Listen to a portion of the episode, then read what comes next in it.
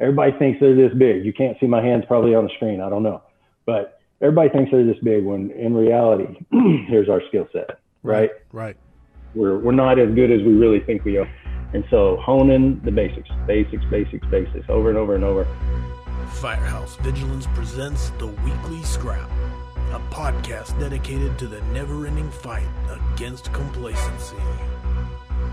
Here we go. Firehouse Vigilance, Weekly Scrap, number forty-five. Excited tonight to have Justin Mann on. Uh, seventeen years in the fire service, currently with Edmond Fire Department in Oklahoma. Training has been a huge part of Justin's career, from adjunct instructor with Fire by Trade, uh, with Brian Brush, heavily involved with Mid-America Fools, O K C Metro Chapter, partner in Woods Forcible Entry, F D I C, hands-on training instructor. His passion for the fire service and first due Engine Company Operations. He's involved with Stretching for Success. Uh, of course, his opinions do not necessarily reflect those of his department. I always like to give him the caveat. And so with all of that being said, welcome to Weekly Scrap, number forty-five. Justin, excited to have you here. Uh, thanks a lot, Corley. This is awesome, man. It's humbled to be on here, especially with the lineup that you've had on here, man. Truly, truly humbled to be on here with you and share the share the night. I appreciate it, man. It's going to have a lot of fun talking Engine Company Operations, hose, uh, fire service culture. It's going to be a good time. To everyone watching live, if you have questions for me or Justin, please post them in the Facebook, and I will promise to read them out. And so with that going, we will kick this off. And basically, I'm going to throw it right to you, Justin, and say, just out the get-go, just kind of tell us your story, how you got to where you're at today. Where I am today. uh, well, by the grace of God, by all means, that is exactly why I am where I am today. Uh, that is between him and saving me and then sending me my wife to finally calm, tame this horse down. That is for dang sure. But as far as the fire service goes, man, I started volunteering out in Amarillo, Texas, where I'm from, met my wife.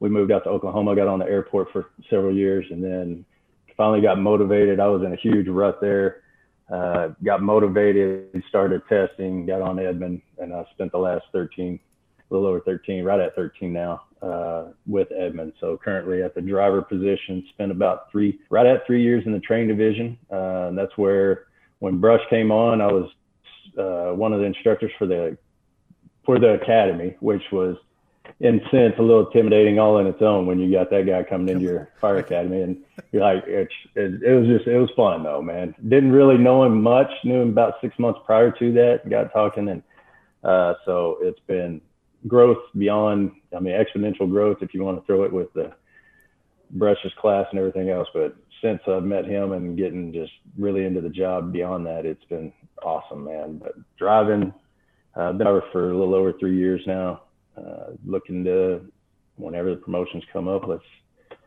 see where the cards lie, going to the lieutenant, to the captain level, see where it can take. Where it's going to end. That's awesome. Yeah. And the crazy part is, is how much, you know, when you meet someone, I call them oxidizers, but how much oxidizers can affect the passion and fire of other people. And f- flaming them up, because Brian Brush had a massive impact on me also. So it's crazy how, yeah. how those people impact. Um, yeah. Uh, is there something, and this is, this is a question, I, I've really fallen in love with this question over the last few scraps, because I've talked to some guys with a lot of time on. Is there something you have learned in your, since you were a young man basically, and you have learned over that period of time that a young version of you would have laughed at or even called B S on? A young version of me.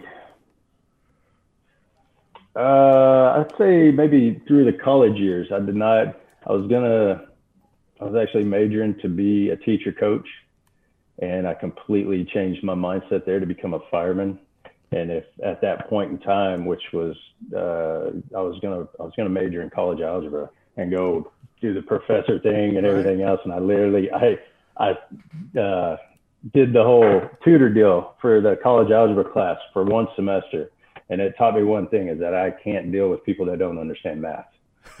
So I thought it was the end, literally the end of my teaching career. And I and really didn't think it was going to go anywhere beyond that. Man, I got into the fire service, and now that where I am today, and that's exactly what I'm doing, is between the training division, at the station level, going around nationally and teaching. It's, I have pretty much come full circle. It's just what God has made me to do between taking spiritual gifts tests and everything else. It's that's it. It's that's it. To be a teacher. So, full circle. And it's pretty awesome. It's fun. Yeah. So have you be, have you uh, now that you're dealing with, instead of like at college algebra, but you're dealing with friction loss and coefficients, is it, has it changed when you, yeah. when you run into someone who can't quite grasp it? No, no, it's, it's a, a little bit more patient now, a little bit older now. Okay. So it's, I got a little bit more patience, but all in all, it, it is funny when you, when you come across some old school guys that were, that might be from the pump to the, you know, end of the nozzle type people instead of the tip pressure, work it back. Uh, that's just kind of how my mind started working over the time was, you know, is working weight, working from the tip back to the pump and things like that. And some people just, it, it doesn't make sense. And still to this day, it's like fifty P S I to the tip and they're trying to actually, you know, pump fifty P S I. And it's like, this line won't work, but the simplicity of flex and everything else, it's it's funny. Gotcha, gotcha. So patience is basically what you've learned over the last over that period of time. Uh, it's, it's a continuous growth. Yeah. All right, fair enough. Okay, now a big thing for you is finding that balance in the fire service. You touched on it earlier. We were talking on the phone, and you said balance in the fire service and balance in lifestyle. So I want you to talk on that for a minute and and hit on that because that is something you're passionate about. Yeah, man, I, I love this job. I love going to work. It's, you know, it's, I'm there at six, check-ins at seven, whatever it is, I'm going to be there. Uh, my wife thinks I'm crazy. Sometimes she doesn't understand the mindset with it, whatever it is, but it's, that's, I love the job. Um, so when it comes to, well, okay, question again was, lifestyle, again, real uh, quick. Balance, lifestyle. Balance, balance and lifestyle. Yeah, that's yeah, right. Balance. So, and, and that goes to it, man. This job can eat you up, you know, depending on how much you're into it and everything else, it can eat you up. It can take your time. It can take your family's time. And it depends on what you're chasing, I guess. Are you chasing to be better at the job? Are you chasing to be famous in the job? Are you chasing, you know, do you want to be the next Brian Brush? Or what are, what are you wanting to do? What do you want to be? How busy do you want to be? Is it your life, your second, your third job type deal? And it's, it's all you ever do. And I get it. And it's, that's really what I do. But over the time, when I finally, it was about eight years ago that we had the opportunity to go to uh, the R I T train the trainer at F D T N. And after that, that's when it like sparked for me. I got into the training side. I got into the job. I got into the details and it like opened my eyes to what was actually out there, not just in a bubble that I had been in. And so that it was like, I wanted all of it. I wanted every opportunity. I wanted everything it was. I wanted to be involved in everything. I wanted to be a tech at everything, man. And it just, you can do it. Don't get me wrong. But there are going to be people, you are going to sacrifice whatever that is. And it's going to be usually your time with your family to be able to accomplish something that, and you know, it's one thing to be going and taking the classes and saying, hey, I got the tech course, whatever. But to truly be on the technician team, whatever, whichever it is, skill set of anything else. And that's kind of where I've laid my bed is, or made my bed is with the engine. You know, I love trucks, but we don't run trucks really. We have a truck, but it's more, you know, manning personnel and things like that. It's not getting roofs and doing a lot of different things, but it's more just a secondary engine almost at the scene. So I really, my specialty team, whether it was T R T, for a little bit, getting in, not into dive or swift order or anything like that. But then it was like truly the engine. Engine became my specialty and like my world opened up after meeting Brush and you know, nozzle reactions and charts and all this stuff. It was just like, everything was just amazing. Water Fire Conference, anything down in Pensacola, period. It was just like, it was amazing. So that's really the passion that where it comes from and where it kind of led to. So, but the balance of it all, man, became very hard because I did. My, it, it took what, if you see a strong man, usually what do you have behind them? Strong woman. One hell, one hell of a woman, man. Right. And it takes one hell of a woman to call you out on your B S because through all that, there was a lot of conferences, there was a lot of drinking, a lot of nonsense, uh, things that I had to overcome, not on my own, but by being saved and giving my life back to Jesus Christ and getting sober for over two years. And nice. Because I was going down a rabbit hole that you see many, many firemen get fired because of or divorced because of, because you want, I wanted to be something. I didn't know what I wanted to be. And it was just like I was filling a cup up and it never was full.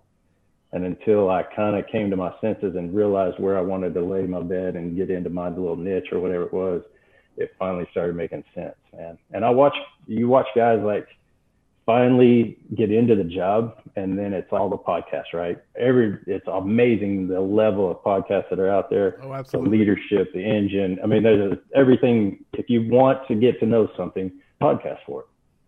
But when you first get into the job, it's like this sea of stuff, and you just start taking it in, you know, every morning, listen to something different, going back and forth to work. And it's, you get ate up and you never actually spend time with yourself and being able to reflect with yourself and being able to find kind of who you are. And you're just trying to be all these different things until you, it was, it took probably about two years of that. Finally, it's like, I can't, this is eating me up, and I've got to find a way to balance it all out. And it was picking and choosing, you know, there's been opportunities along the way that with being with Fire by Trade and that spanning off and becoming into the part of the cadre was for success. And there are times that you have to say no. You you get called up, and man, that was a huge call up. Not only with working with Brush and Fire by Trade, but getting with Steve Robertson and stretching, yeah, stretching for success cadre. I was like in la la land, man. Oh, we're right, at right. F D I C. I was volunteering, you know, and Brush got me there. That was exactly what Steve told me. When we got there and he looked at me and saw me, he didn't need for anything. He said, hey, Brush got you here, but it'll be up to you whether you stay here or become a part of this cadre. And I took that personal, man. And I work ethic and professionalism and everything sure, about it. Sure. It's like a challenge. Uh, I did, yeah, man. I did what I had to do, and, and Steve saw it, and man, we had a lot of good conversations and still to date. But at the same time, just because Steve calls doesn't mean it's like, I got to drop everything and go, man. Still got to take my family. And just like right now, I would absolutely love to be on the beach in Pensacola, Florida. But guess what? I get to be with you, and we're talking, and we're, who who knows what we're reaching right now. Right. But it, you know, it was my son's birthday this week, and it was it was a no go. Right. You know, at first when it first came up, I was like, ah, I'm gonna go. I'm gonna go. COVID and everything else. Who sure. knows what was gonna happen back then? But I was like, I'm going. I'm going. My wife was like, that's Easton's birthday. I was like, all right, the decision's made. I'm not gonna miss his birthday. So I wanted to be down there, and I was hoping yeah, there was there was a small little window. I thought schools were going to go all virtual, and I was just going to take the whole family down there. Right. Go have his birthday on the beach, but so, but that's that's really the balance part of me getting into it and ate up with it, and taking it possibly a little too far just between all the conferences and getting out there and away from home way too much. As firemen, we're already away from home, so it's very selfish to think that I'm really that important in this world that I can go do what I do and second cross with my family. So that's really no. And we do ask my family. We do ask a lot of our families just just in the normal uh, uh, performance of our job and our schedule. Uh-huh. And so it's easy for us to say, well, they're used to it. You know what I'm saying? They, that, that's expected, and it's and it's real easy to fall into that trap of, well, they're just used to yeah. this, and that's that's what they expected. Yeah. They'll understand. My job's important, right? That's what, yeah, exactly what I did, because it was. I mean, the easiest thing to do is plan a conference, or if somebody was wanting a class, plan it over a four day, right? Right. That made sense. I didn't have to take time off. I could take other time off when I, if I needed to be with my family. But then I go from my last shift, and I'm gone for three days, and I'm back one shift, and I'm back on shift. It's like, it's it's killing it, man. Why would you ever? You're basically making your wife a single parent at that point, and that's just not right. So wow. that's that's my advice. Getting into the teaching or anything else, man. Get into Balance it, but it out, don't man. don't lose sight of what's the most important. For sure, man. Keep those priorities straight. I like that. All right, let me put my notes up here. Get back to my notes. Uh, the flip side of that, because also there is something else about that, and that's pushing so hard, like getting into the job, pushing so hard, and bringing it back to the station. You had some words on that earlier. I didn't know if you wanted to touch. Oh yeah, yeah. We, I mean, which in general, I guess, rank and leadership, informal, formal leadership. When we finally started getting to go to F D I C, it was a young informal leadership group, and trying to bring it back to the department. It was it was hard. Don't get me wrong. I mean, we had people that didn't want to hear it. They didn't have any stock in us right. because we really didn't have the great tenure. We didn't have the rank and all that. But over time, that's where, I mean, our study project started in twenty fifteen and then ended in twenty nineteen when we finally made the majority of the changes for the nozzles. And then it continued to this year, making the final kind of transition to the low pressure nozzles with the sniper hose, uh, you know, Greer. And it, it took almost, it was actually six years almost. Wow. And that's hard. I mean, no it's doubt. Like that's looking back at it, but it was like, wow. But, you know, it, it, it did happen though. And it was being persistent, believed in what we were doing and did it. And then station level, man, we all are on the crews. We know that ten to twenty percent of the people on the, in whatever department it is are all in. You know, if you have twenty percent of your department that's all in, that you know you could look at any one of them in your station right now and be like, hey, let's go throw hose. You have no problem asking, let's go do some different hose loads. Let's go do whatever. And it's without a hesitation, they're there. They're there that is, yeah. That is awesome, you know. And you have that middle ground that's just there that's going to kind of go back and forth. They want to do a good job. They want to serve their citizens. They want to do everything that they want to do. But then, you know, when they're out of the fire service, when they're gone from the station, it's not, that's not their gig, you know, their father, part-time business, whatever it is. And I can understand and appreciate that. Uh, running the part-time business that we run with the Woods Door deal. I mean, it, it takes time away. It takes time at the station sometimes on weekends and nights, whatever it is. But, uh, as far as the station level, man, and I know you've had my captain on, Jeremy Sanders. Jeremy, yeah. Um, freaking amazing guy, man. He is that guy that is is eight up right now, and he's got his own Crew First Culture podcast. Toss that one out there. If you haven't heard that, oh yeah, jump on it. Uh, but, man, it is so awesome to have a captain, an actual formal, a guy in a formal leadership position that is just – the one that's like, hey, what are we doing today? Hey, what do we got? Instead of it coming from the bottom up, right. You know, water blowing from the bottom up, I get it. But it's really awesome when you have that captain and then you have a guy like me and then you got a couple other firefighters that are engaged and it's like, boom. But there's always going to be those guys that, that aren't, they could care less the complete details of it all. They want to know how to do it. Sure. And they can do it, but they don't care the mechanical advantage or the leveraging and all that stuff. It's just, they want to do it. They want to do the job. They want to be good at it. But if you go out there constantly, day in and day out, and beat them down, you know, depending on your attitude or anything else, or shaming them out there all the time, you got to let them be them and let them have their time. But that doesn't stop us from going out there and doing it. It just, you know, they might need a break for the day, personal reasons, who knows what. But uh, being able to read people, being able to see where they're at and push them when they need to be pushed and, you know, get them involved. But, man, we can, and I've seen it, push too hard. You get out there, you do things, you start shaming people. People think you're better than them or have that perception that you're making them look bad.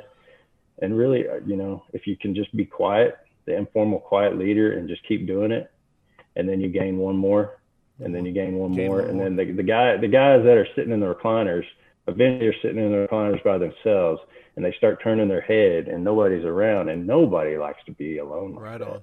Nobody wants to be that guy. They did not get into the fire service to be that guy, you know, whether it was the culture or time or an event in their life that they became that guy, man, they, nobody, if you find yourself that guy, you find yourself in a station of ten guys and you're by yourself, you better start thinking like something's not right here. Yeah, I'm not to, doing something right. Time to look in that mirror. Yeah. So no, that's yeah. awesome. Hey, and, and I and I love the fact that you said that. Uh, uh, you know, Frank Viscuso, and I quote him all the time because it's such a great. I don't, and he I I don't remember where he got the quote from, but it's in his book, Step Up and Lead. And he says, uh, if you can lead one, you can lead many, but if you can't lead one, you can't lead any. And I love that mm-hmm. because that's exactly what you're saying here is, hey, take care of yourself, get out there and throw it, and eventually that next guy steps in, then the next yeah. guy. I love that, man. That's awesome. Yep. And it's, you know, it's, uh, I could say being, being that guy, if you're out there constantly doing it, not, not that it's exhausting, but like always having to carry people. Oh yeah. Like people, there's, there's, there's those people that just, sometimes you just, you're always having to carry them. And I'll say it. I'll say it for all the guys out there. It is exhausting. No, if, especially when you're not yeah. getting any buy-in, but go ahead. Yeah. And I mean, but over time though, start seeing the, the effort that, and or just sitting down and t- telling you, man, I need some action here. I need somebody else to come up with something. I need, and I'm really hard about that. And I've done it. I've caught myself several times at the station. It's like, hey man, what do y'all want to do today? Come up with something. I'm like, well, you know, I throw in my two cents and then something changes. And they're like, well, why didn't you just come up with it on your own anyways? And I'm like, dang, I did it again. You know, but you gotta, you got, you gotta step back. You can't micromanage. You gotta give them that leeway to come out and grow on their own and, you know, personally and, and confidence to be able to talk about the things that they want to talk about, whether it's irons or ladders or free forcible entry, you know, sure. through lock, whatever it is. They will find something that they really like, and they'll be, they'll be fun with. Awesome. What kind of, what kind of dog you got? Sounds like I have dog. An Australian Shepherd. Yeah, well, that one's my Schnauzer. He's the he's actually the more the like a mini. Crazier fight. No, he's just a regular, regular Schnauzer. Okay. We rescued, yeah, we re- we uh, rescued him from the country out here. I got you. Acres out here in southeast O K C, and got an Australian Shepherd, and we don't have any fence lines or anything, okay. and they just they know their boundary and they stick with it and they pretty much protect. But that Schnauzer will run off just about anything. The Australian Shepherd will sit there and bark, but she won't go after them. Gotcha. So it's kind of funny, funny their roles, but. Three giant Schnauzers. That's why I asked what kind of Schnauzer it was. So, love giant Schnauzers. But anyway, moving uh, on. I could talk about dogs too. But uh, now, Engine Company Operations. Engine Company Operations. They are the bread and butter yep. of the fire service. There is no doubt. I don't think anybody's going to argue that. Uh, how how important is it to be plugged into the basics? Oh, extremely. I mean, to me, it, if you don't know uh, the basics, I mean. It, What did, uh, it was uh, Jim McCormick that stated, he said, uh, you want an advanced class, then show me advanced skill. Nice. Because everybody out there is always like, man, I want, I want technician. I want three times this class. I want it, you know, right. I want it to be an extreme fire with R I T. And you're like, okay, that's cool. I get it. You know, you want some crazy, you know, scenario. I, smoke diver, dude. Amazing smoke diver program. It's, it is an extreme program. And, you know, it's, but do you have do you have the basics down first? And that's I don't know if anybody. If, another plug for F D T N, man. I, when I went up there for that R I T train the trainer, it opened my world. It it humbled me completely because I thought, McCormick says, everybody thinks they're this big. You can't see my hands probably on the screen. I don't know, but everybody thinks they're this big when in reality, here's our skill set. Right. Right. We're we're not as good as we really think we are.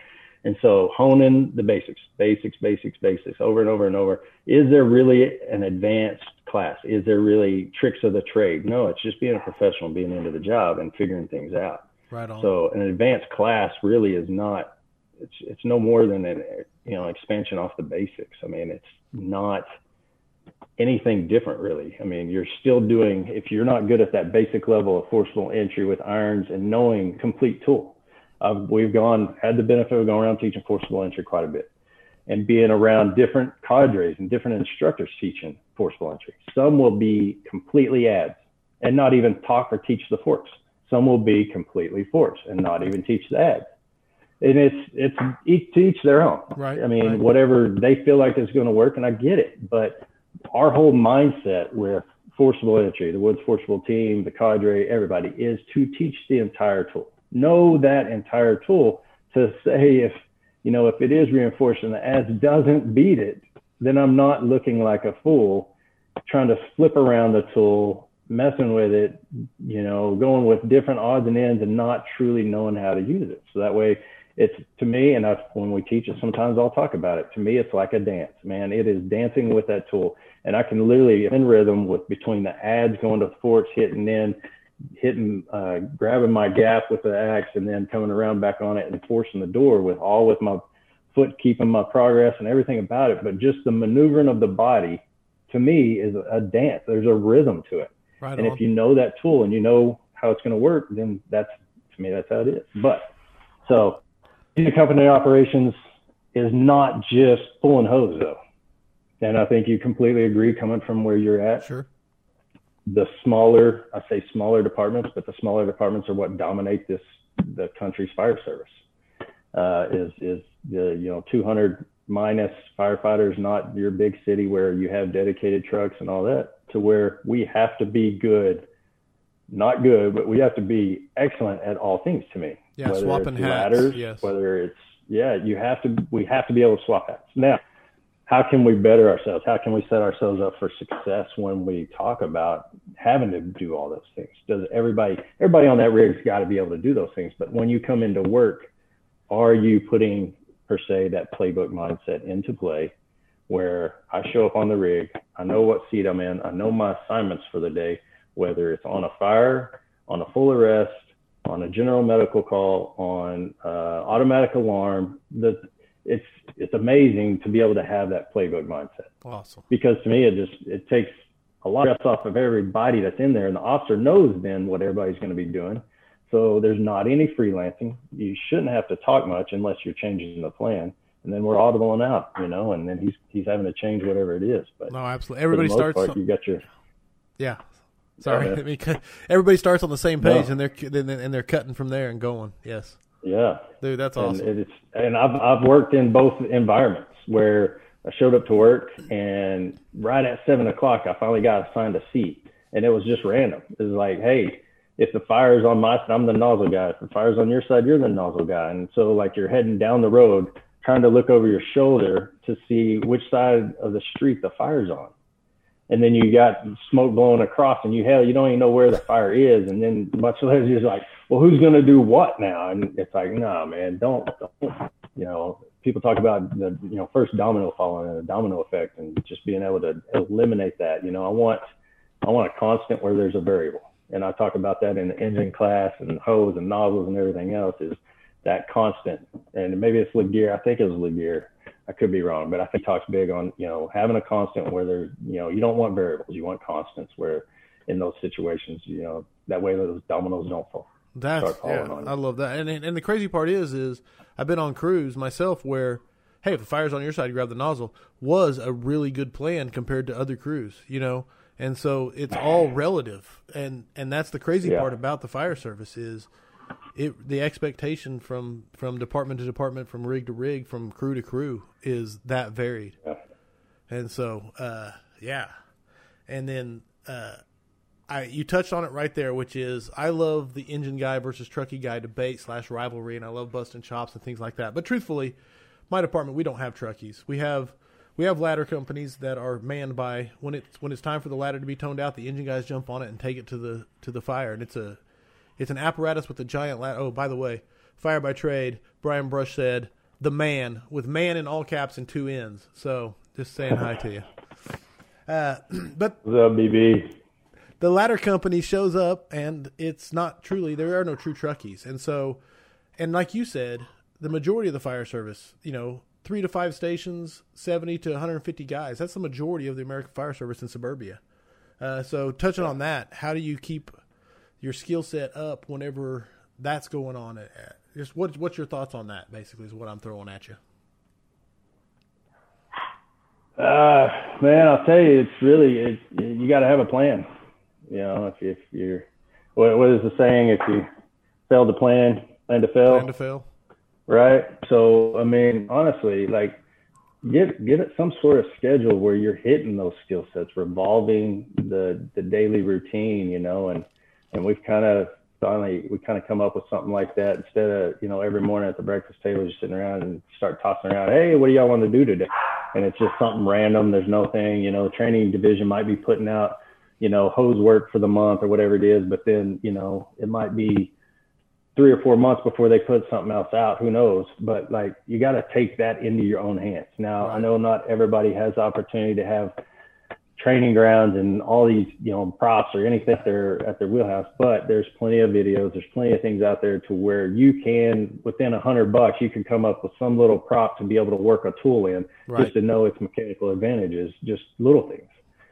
Um, so, but with that, like what, what I said with our plan that we came out with, and Jeremy put it out on his crew first, and he got, I think, over a hundred plus responses wanting to see what it looked like and everything else. But like, it's Mayday Mondays, uh, I'm trying to think, Tuesday, Wednesdays, Wet Wednesdays, where it's all pumping and right. friction loss and I like that. Tapping the hydrants and things like that. And uh, Thursday, or what was it, Thursday was uh, Throwing Thursdays, I think, for ladders, ladders you know, okay. all things ladders, inviting the truck crew that's in, whether it's in your district or out, you know, them at the training grounds, bring them out to your station to just go back over the truck, set it up, climb the aerial. Work off the area, whatever it is. But every day, you know, it was Sunday sermons and Saturday stretches and just, that's what we did. So each skill set within it all week, we just listed out, piece of paper listed out anything and everything we could do, whether it's low profile or what, you know, one of the things with uh, the Mayday deal was like, hey, what's in our pockets?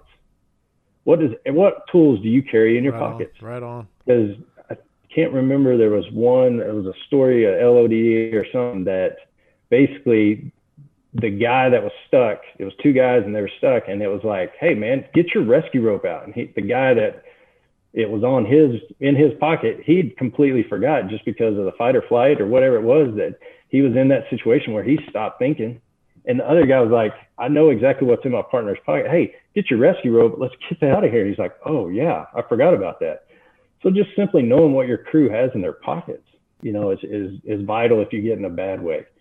And it takes ten, fifteen, twenty minutes to go out there. Everybody talk, everybody see what they got. Why do you use this tool? How we, and then of course that, that's a rabbit hole, man. Sure, that's sure. just a lead in to where you get into like, okay, you've got your, your modified channel locks that are for, you know, going through locks and right. things like that. And then you're like, hey, let's, let's go, let's go see you. Let's talk about this. Let's go watch a video on this. And then, right. you know, it, it can go many, many ways, man. But that's one thing that I've been truly blessed with having Jeremy as a captain, man. It just, I think we went out and stretched and stretched and stretched the other day. And it kind of, I was off the other day when they first did it, and they did some time drills, and I was like, okay, man. And of course, I'm like, all right, it's my turn. My turn. Like, let's get this on. Yeah. And which luckily the, the first one didn't get aired, but then even Jeremy, he's so a humble guy that he'll, he'll put out his mistakes. And I love, that's what I love about him. He'll admit when he's wrong, or he'll put out, post out when he just completely screws it up. And to have his back and on his side, when he did that last one, man, we were out there. I, I guarantee you, we were out there for about two hours, and we were in our gear, our packs on, and it got, it was getting hot. And that last one that I did, when I masked out and I went on air and started flowing water, when I took and unhooked, I was like, all right, it's time to take a break. And I knew he was at that same level with me because he's a little bit older. Sure. So I might have a little bit, little bit of age. He's got a little age on me, so hopefully I can. Get on that. Get a step on him. No, but he, yeah, I mean, it was it was something as simple as, you know, he didn't have his bottle on. He's just running drills on and off. Dude, forgot to turn it on before the drill, and you know his helmet falls off and that. And it was just that was one little domino that started the effect and everything else. But that's what, man. He's he's humble with it all, man, and he truly leads by example and shows that he's he's human as we all are, man. Nobody's perfect, man. But no, and there's my, no... my first run was. Sorry, man. No, no. I would say there's no better place to do it than the training ground. That's where you want it to happen. Oh, yeah, man. Let the dominoes yeah. fall there all day long and learn from it. Yeah. But go ahead. That's Sorry. where when I got I got humbled when I went to F D T N that first year and went up there and uh, we were doing that Rich Train the Trainer. And I, I was with three really solid dudes that went up there with me. And I was the youngest one. I'm not sure exactly how I got looped into that bunch yet, but it, it was a catapult. It was a catalyst for my career. Um, between that and coming back and teaching the program to the whole department. But I got up there and it was like throwing ladders and doing that stuff. And I probably, I don't know the last time I threw a ladder, and I was gung ho and thought I knew what I was doing. And boom, what did I do? Threw the ladder upside down right in front of Jim McCormick, Presser. All them, them dude, it, it was like, that was the most humiliating point in my career. And I was just like, Oh, oh I can and that, at that point was like, I am, you know, now, if I did it now, I would be a little bit more like, damn, I just had my head up my, you know, rear. But then it was being more young and cocky and thinking I could do what I wanted to do. And I it, it got shown that I didn't know what, what I was doing. And after that, it was like, I need to start paying attention more. I need to get into the details of the job and create the habits more or less by training constantly on those things. Because if you don't touch it in six months, you're really likely probably just to grab a ladder and throw it upside down. I've seen it in training every time. It doesn't matter. You know, you get gung ho and you're trying to compete or you're trying to do something in time, and boom, you throw it upside down. It's like, yeah, it's cool if it's going to the second story and you don't have to, you don't have to raise it. As soon as you go to raise it, you're like, all right. So and those sets and reps yeah, matter, kinda, man. Those sets and reps oh, mean yeah. so much. And like right now, I'm listening to, I'm not reading it, but I'm listening to On Combat with Grossman, and he talks about. Oh, yeah. There's so many uh, examples he gives in there of. Uh, life and death situations when the stress level rises and you get into the red zone, the gray zone. And if it's not something that you've trained on and you put the sets and reps on, you can throw it out the window. I mean, that's just all there oh, yeah. is to it. It's not going to happen. And that's the crazy part yeah. is, uh, luckily, most people go through their entire careers, if they are lackadaisical at all, and they'll never be put in that situation. But uh, no one knows if they're going to be the one that is or isn't. And that's the part that, that, uh, is the, that you have to focus on. Uh, those sets oh, and reps yeah, matter. Man, that's, for sure, man. That is, you got to create the habit, man. Otherwise, because you're going to fall back. Yep. You will fall back. And we've said that plenty of times at the station level in our trainings, man. It's where you're going to fall back to whatever you've been doing. And if it's in the recliner a lot, more than likely that's where you're going to fall right back to. So it's the discipline of it all, man. And that's uh, kind of where uh, when I do classes anywhere or anything else, it's my choice, my the reflection that I see in myself and or the uh, verse that like comes out to me is is Hebrews twelve eleven, man. And it, it more came when I was in the training division, but then it really just it really hit me that, and it's it, I'll just read it to you, that no discipline seems pleasant at the time, but painful later on. However, it produces a harvest of righteousness and peace for those who have been trained by it. So that, I mean, that literally just speaks to the discipline, the habit, creating the habit. If you if you don't, man, you're going to be shown it sooner or later. You know, all right, you, you might go your whole career without ever having to deal with it. It is very plausible that that could happen, but you don't want to be that guy. Right. Just like you don't want to be that guy in the station that you're all by yourself. Everybody else is out doing whatever it is or talking, whether they're just having a cup of coffee. You know, those are where that crew integrity comes really solid, and that crew comes together is during those times, man. So don't find yourself on an island, but get disciplined into the job and in life. Oh, I like that. Don't find yourself on an island. I really like that. I'm going to steal that one. All right. Uh, you love forcible entry. There's no doubt. And you make a badass prop, Woods Forcible Entry. Talk about the prop for a minute, uh, what all went into designing it and things like that, and uh, your love for forcible entry, basically. Well, The the start of that was uh, really my entry into it was just pure support and work. Uh, between me and Lindell were on the same shift at the same station when it was all kind of coming to. Uh, Brush had just got on, and he had this he had kind of this little prop, but Lindell had been working and doing. He's kind of a fabrication kind of guy, you know, could weld and do some other little things, but he he literally we had uh, the red door prop. I'm not going to name any names, but it was a red one that we had, and we taught on it, taught the whole department forcible entry, but it just created bad habits. It was a single door, one way. So that you didn't, you know, even I had an issue when I trained on that and got good at one, basically hinges on the left and the knob on the right. I could do that all day in my sleep. Just, just but training to the prop, built, basically? Yeah, yeah, you're training to the prop, and, and that's what happened. It just had such a short prize on. The door wasn't full length and all these things that it was like, man, we need a, you know, need a better prop. And Lindell started fabricating like metal, you know, commercial metal frames and trying to support them up. And they would go, would go out and boom, two, two forces. And it just, you know, it, ah, dang, all right, right. right. That, that was, that was one point oh. And then they went to two point oh. And then Brush had this, this jam section. And then it basically evolved around that jam section and freaking became this, the O G prop that we have. And we kept the header to it because we ended up uh, stenciling on A M D G, which the Latin for give glory to God, basically, okay, okay. type deal was was stenciled on it, but we kept the header main piece to it because the rest of it, man, it was ugly. But it was the start of it all, and it took a beating, man, and it was in service probably until about six months ago. Okay. So, and then this is we're going on about three and a half. Golly, man, it's crazy to think about three and a half years, almost four years of this of, of the prop being what it is. But man, it was something that happened in the back of the station. Right. Just pure passion and, and professionalism and just getting into it and the details and working through things and two point oh, two point five, three point oh until we got something that we were like, dang, this is pretty cool. I wonder if you had it fabricated and made it clean. And we did. And then it just kind of with, with Brush and his outreach, man, it, you know, that was huge. Right. And then a couple of people started hitting up for it. And we literally Facebook only marketing type deal until this last year or so, where Jeremy's kind of stepped up and took on the Instagram page and kind of, you know, got the outreach a little bit further there. Sure. And man, you know, between that and it's, it's going amazing, man. We get, we get a ton of uh, support, a ton of kudos and people just, you know, giving us, you know, awesome reviews. That right. Well, it's an unbelievable prop. You know, man. It's just word of mouth. Yeah, it's word of mouth, man. It's full length, double door. You can do just about, you can make any modifications you want to it. Yes. You know, really, to be honest, we're, we're, we're constantly kind of researching and developing other little things between the, you know, we got the new commercial door sleeve and it, that little system that you can put on to where you can get a really good door crush and attach a drop bar, actual drop bars to it that secure it to the back.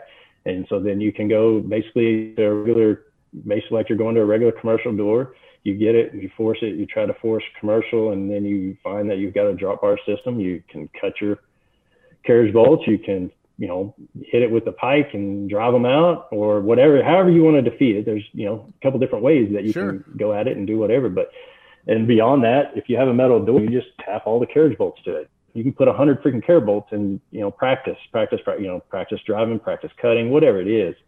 And so one of the newest things that we're coming out with is the, the lock sleeve. It's just got a bunch of like D-ring type deals and little uh, secure places where you can put locks and chains and things like that, and kind of trying to work something out with Seth. To, Seth Taylor down in Texas with the Brasky and his unit, and he's got that forcible padlock deal and kind of package deal to where, you know, people can buy that and you can have your forcible entry prop for residential, commercial. You can attach that sleeve to the outside for lock bust and chain bust and what weak chain, strong chain, just all depends. And uh, one of the guys that kind of has been instrumental in that was uh, Piercy, Josh Piercy out of yeah. O K C. Yeah. And he's got Training Solutions. Uh, that that's his training side. We'll get him to come on the scrap. Our, so he's coming on the scrap. Yeah, man. It's probably be later in November, but yeah. You know, he's solid, man. And so he's kind of been more the research development on that, that lock plate and everything else. So, uh, beyond, I mean, it's just been, it just keeps going, nope. man. And I'm, I'm, I'm more the finance, I'm the finance guy, and I've been labeled as a finance guy, but it kind of, it's been funny because when we get to go on, go to conferences and teach and that kind of thing, man, it's always, they got to get the finance guy's approval. Going out and having a good time. It's like, hey, hey, finance guy, what right. we what we got tonight? And it's, right. it's just it's on, kind of on ongoing joke at this point. But man, between Brush and having his outreach and the instrumental part of the the prop itself and the the business, uh, and just to be real, man, because I mean, anybody that's done business with friends or family or anything else knows that there's up and downs. Sure. And it was no different here, man. We, and you know, I hope that it doesn't rub any of them wrong, but yeah, we had our ups and downs, man. People had opinions and thoughts of where things were going to go. And it was rough for a little while and it's, you know, early on. And, but thankfully by the grace of God that we didn't just pack it up and get pissed off at each other and, and, and walk away from it, that we all were grown men and we all made, you know, compromises and whatever it was, and, and everybody. So to date, it's just, it's an absolutely amazing relationship between all three guys and the business itself. And just keep the ball rolling, man, and keep trying to, I want the window bar, kind of a security bar window prop right. that Brush is working on. That's, that's another added deal. And the, the benefit of it all is, is that it breaks down, right? So like your big door props, I get them and they're, they, they will last just as longer, longer than ours. I don't know. We've had multiple ones of ours. Our original ones are in the Colony, Texas, and they take a beating daily, and they're still rolling. And I mean, you're talking three and a half, four years in. Right. And I mean, give a shout out to Garrett Rice and those guys down at the, and Scott Thompson at freaking Colony for believing in us. And I mean, buying one for every station. And that's the whole mindset with it, is that it's so, it is affordable. You can basically buy three for what you could get a big commercial one. Sure. You can put them at all your, whether it's a volunteer house and they're doing a fundraiser for it, or they host a class to raise the money for it, whatever it is, it's affordable. It's portable. It fits when we literally ship it, it fits on a single pallet.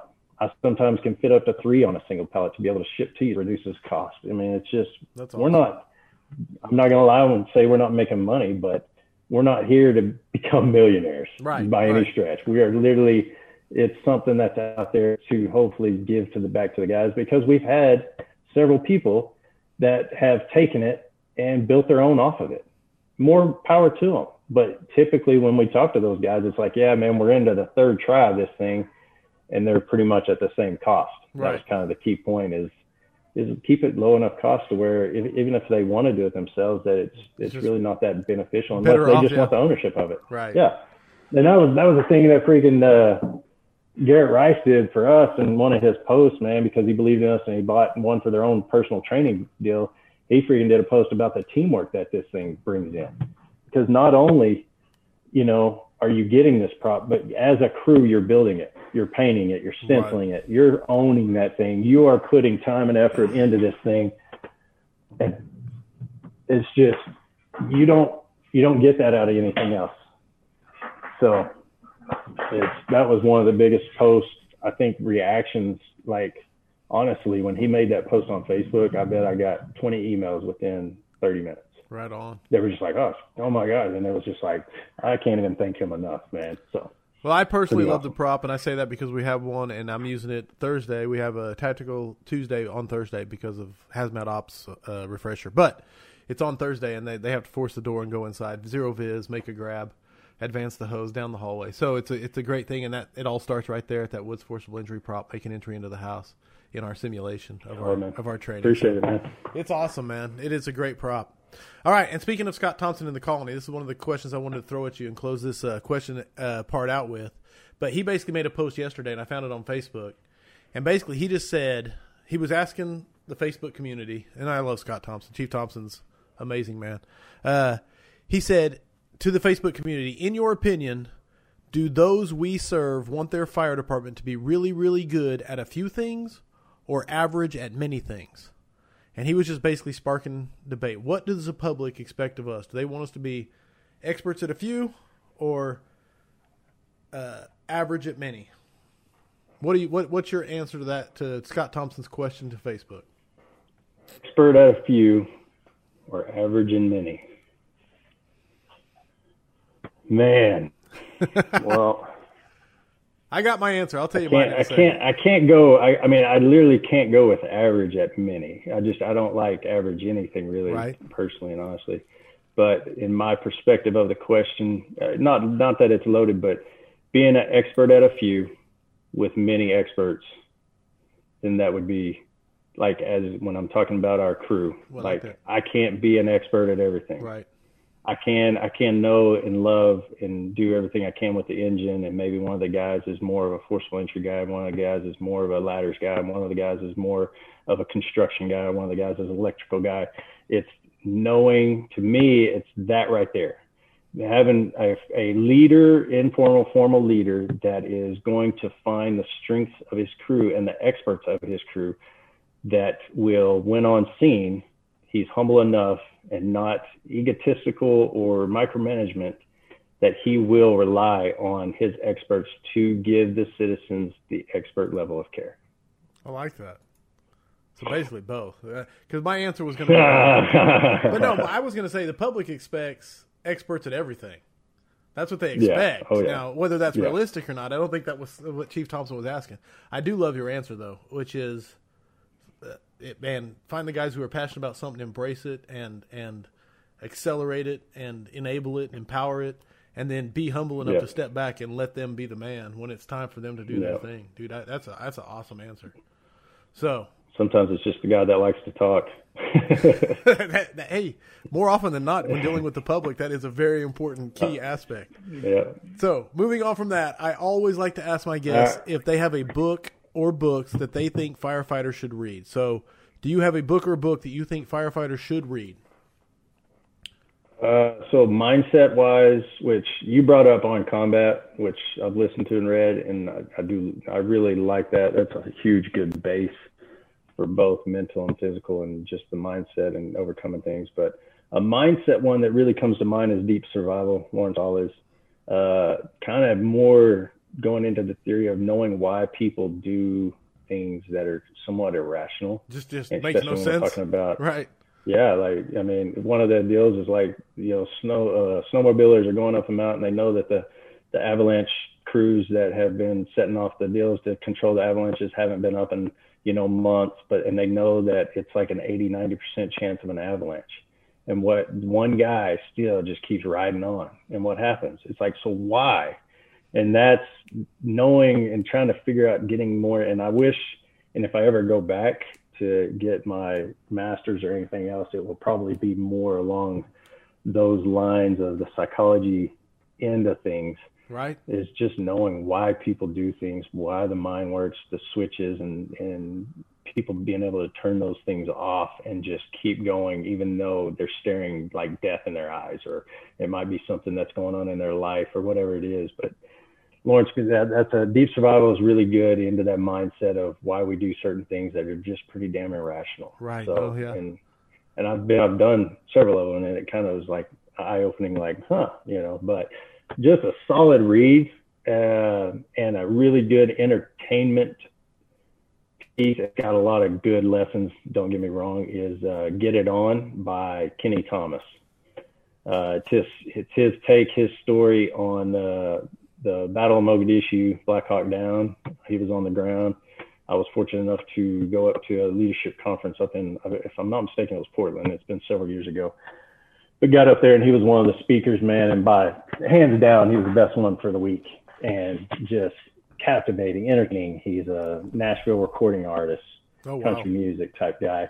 And so, but he tells his take on it and has a lot of life lessons in it. And one of the biggest lessons is basically, you know, I mean, it's, it's, it's simple in thought and everything else that we think about, and everybody has that thought, is that we are strong as our weakest link, right? Right. That's just, that's the nature of the beast. Like, no matter what, if, if we have a crew of four and we're down in a situation and it's a mayday situation, we're only going to be as strong as that weakest guy. If he rips his mask off, everybody else is now just got, it just got worse for everybody. But if everybody can be strong, and, or we can pick each other up along the way, whether it's putting in a plan of action or, you know, weekly trainings or whatever else to get ourselves mind right and being in our gear once a tour, whatever it is. But that's literally, he goes through a spill on one of the guys that was introduced to his crew that nobody cared for, nobody liked. And he could have honestly been like, you know, hey, we got to get rid of this guy. But instead, turn, make it an advantage, find his strengths. There's always a reason for it. Find what he's good at. And he ended up being the one, when shit hit the fan, that he, you know, when they were crossing the street and laying cover fire, he was the one that grabbed another guy and basically saved his life, because the guy was starting to freak out, and he was the one that he was would. the stronger link at that point. And it's because they didn't give up on him, because they put in the time and effort that they needed to, to get him where he needed to be, because he was a part of their crew. It doesn't matter if you get assigned a brand new guy or a fifteen year guy that's a freaking bump on the log. Guess what? He's your problem now. He right. is your guy. He is your guy. You know, so start. And you don't have to get all crazy and be gung-ho the whole time, but just start chipping away at it, man. Make him an asset to that crew somehow, some way. So, but yeah, man, if you ever have a chance and he's speaking anywhere around or anything else, man, the story on its own is, you know, just an amazing story of the Black Hawk Down and what they went through down there on the streets, man. It, it was intense, and he has one, he's a really good storyteller. So Get It On. And who is the speaker? His name's Kenny Thomas. Kenny Thomas. Okay. Making sure yep. I got that right. Okay. Good deal. Awesome. Okay. Well, I do this thing every yep. scrap. It's called Five Questions for Firefighters. All right. And it all, it's simple five questions. No, no trick questions. It's only about your opinion, and the points are arbitrary. So, Justin Mann, are you ready for the Five Questions for Firefighters? Let's see what you got. All right. Question number one. What is the number one issue facing the modern fire service? It's a softball, see? Complacency. I love that. I love that answer. So, any elaboration, or is that it? Just one word. Uh, I, I mean, the just the pure discipline of the job and not getting into the comfortable lifestyle of that a firefighter can. You right. know, no, hundred percent. I mean, or whatever it is. If it, you know, Firehouse yeah, Vigilance, it, it the whole reason it was started is the never-ending fight against complacency. So, if you yeah, say that yeah. answer, you get max yeah, points man. automatically. So, all right. Uh, number two. Family feud's over, bro. Right. What is the thing you are most excited about for the future of firefighting?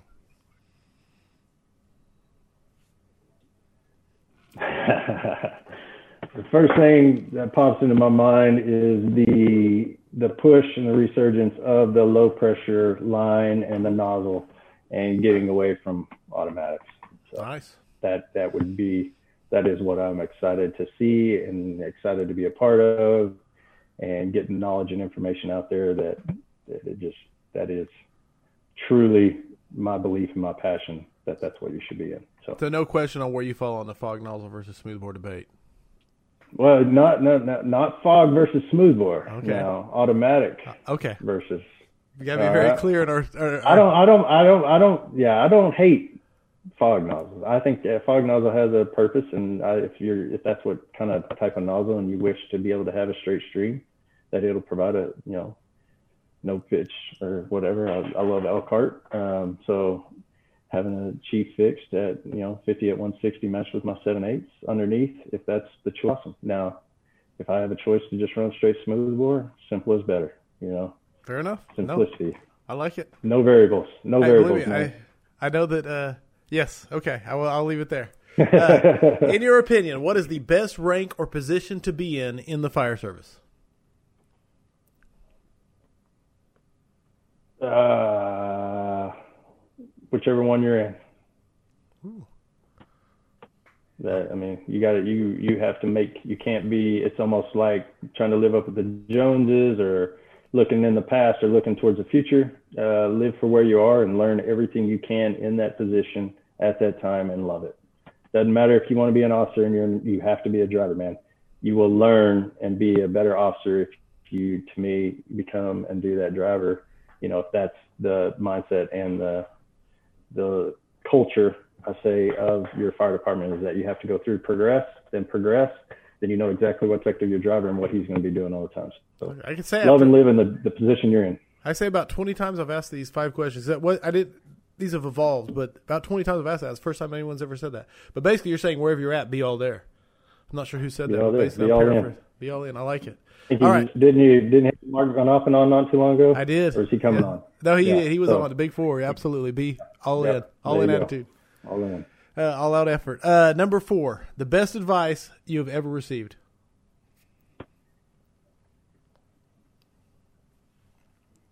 Oh, man.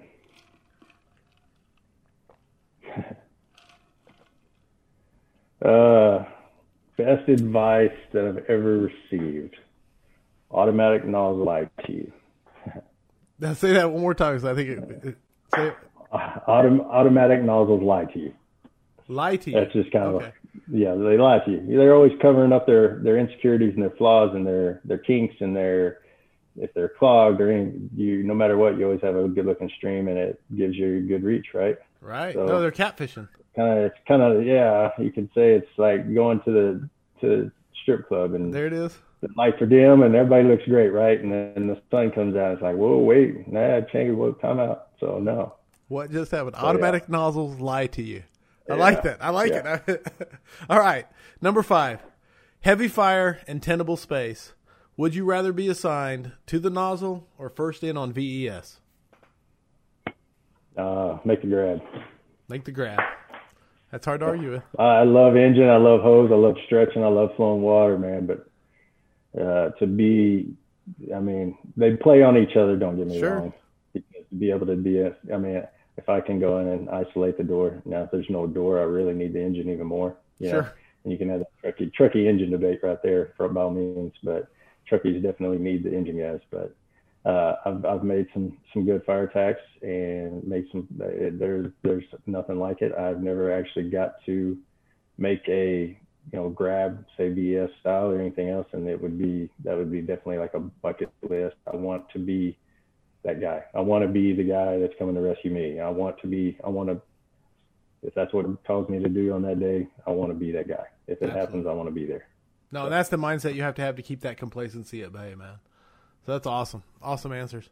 Dude, awesome. Five questions for firefighters. Justin Mann. Max points on number one for sure. All the rest of them, good answers. Uh, Best place to contact you. Anything you want to talk about. Uh, where do you get the Woods Forcible Entry prop? Uh, I know... Mid-America Fools has the Mid-America Conference coming up in, in November. Uh, what else is going on for you right now? Uh, man, it's been pretty, you know, low-key with the whole COVID yeah. and everything. Yeah, COVID's not been... been – we got to – yeah, we got to go and teach first conference kind of since the whole COVID came out. Was up at the Lake of the Ozarks, the Revolutionary Fire Tactics uh, Lake up there, that conference up there. It's been a good one. It's been three years running now that we've been a part of, and – we had a freaking amazing cadre up there this year awesome. between Lindell and Luke, and we got to bring our newer guys with us, Garrett, and uh, it, uh, we actually got to have a guy join in from Arkansas, Josh Cox, which he's been kind of bouncing around, and so that was that was an awesome opportunity. And beyond the kind of local guys, it was Todd Edwards from Atlanta and Jonathan Brumley from we did a mile, it was called Mile High to the South. So guys from, you know, Denver, all the way Oklahoma, and all the way out to Jonah Smith out in the Carolinas. That's so awesome. That was a huge opportunity. So, yeah, so uh, it was looking like water on the fire possibly. That got, you know, no right. no go there. Uh, we've got November uh, with the Fools. We've got November with uh, the Illinois Conference up in with Jeff Bryant and those guys up there. And I think it's in Rockford this year, somewhere up in that area, where we're going to be doing a Stretching for Success class. Sweet. Up there with Brush and Ray, hopefully, as long as nothing goes crazy and that right. goes down or sure. whatever. So it's all the caveat. Uh, beyond that, yeah, man. Right now, you're just playing it by ear, man. Whatever we can get in, we can get in. It's it's awesome to get back out there and get around the guys and, and spread the love and, and do all that, man. But and honestly, my my my gear is is more turning towards attending conferences. I would love to take. Once this kind of ramps back up, is just picking two or three conferences in twenty twenty-one and just literally going and taking them. Just taking them, yeah, just enjoying them, yes. I just, I want to go be, and, and I mean, I think as instructors, you can get so wrapped up in the instructor side and not not continue to grow. I mean, you get so caught up in your own little niche that you start to slowly kind of just, you, you create your own bubble, and then we're not getting out of our bubbles anymore, and then we're, you know, internal and sticking external and all that. So sure. that's my thing is I want to, I want to get out there and just, just, I want to go and be a student, man. Yeah. I mean, some of it, it's awesome to be an instructor. It is a privilege. It's humbling and everything else. And it is a ton of work. Don't get me wrong. And I love it. I prep and prep, prep. And I hope whatever class, if you've ever been to any of our classes, that you've gotten everything out of them that we've tried to deliver. And it's been organized and everything else. Cause I'm kind of a, organized and not a little bit on the, you know, O C D and things like that when it comes to all that and planning sure. things out, which doesn't always go. But so, yeah, man, we got a couple coming up and we'll see if they play out, man. Awesome. Uh, dude, I've had a blast today. I've enjoyed talking to you. The five questions for firefighters, the books you suggested, and of course the whole discussion we had. It was a good time. Uh, coming up, uh, first guest in September, Benjamin Martin of Embrace the Resistance. Uh, Dennis Riley, you mentioned Jonathan Brumley. He's coming up in September.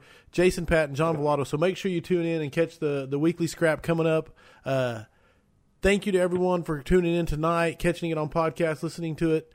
And you guys truly make the scrap great. And mostly tonight, thank you, Justin Mann, for being the guest on Weekly Scrap, number forty-five. Thank you, sir, for coming on. Uh, thank you, man. Have a great night, bro. Everybody else, I hope the tone stays silent unless it's burning. Stay safe out there. Thanks for listening to the Weekly Scrap. Please subscribe and please share. We'll see you at the next episode.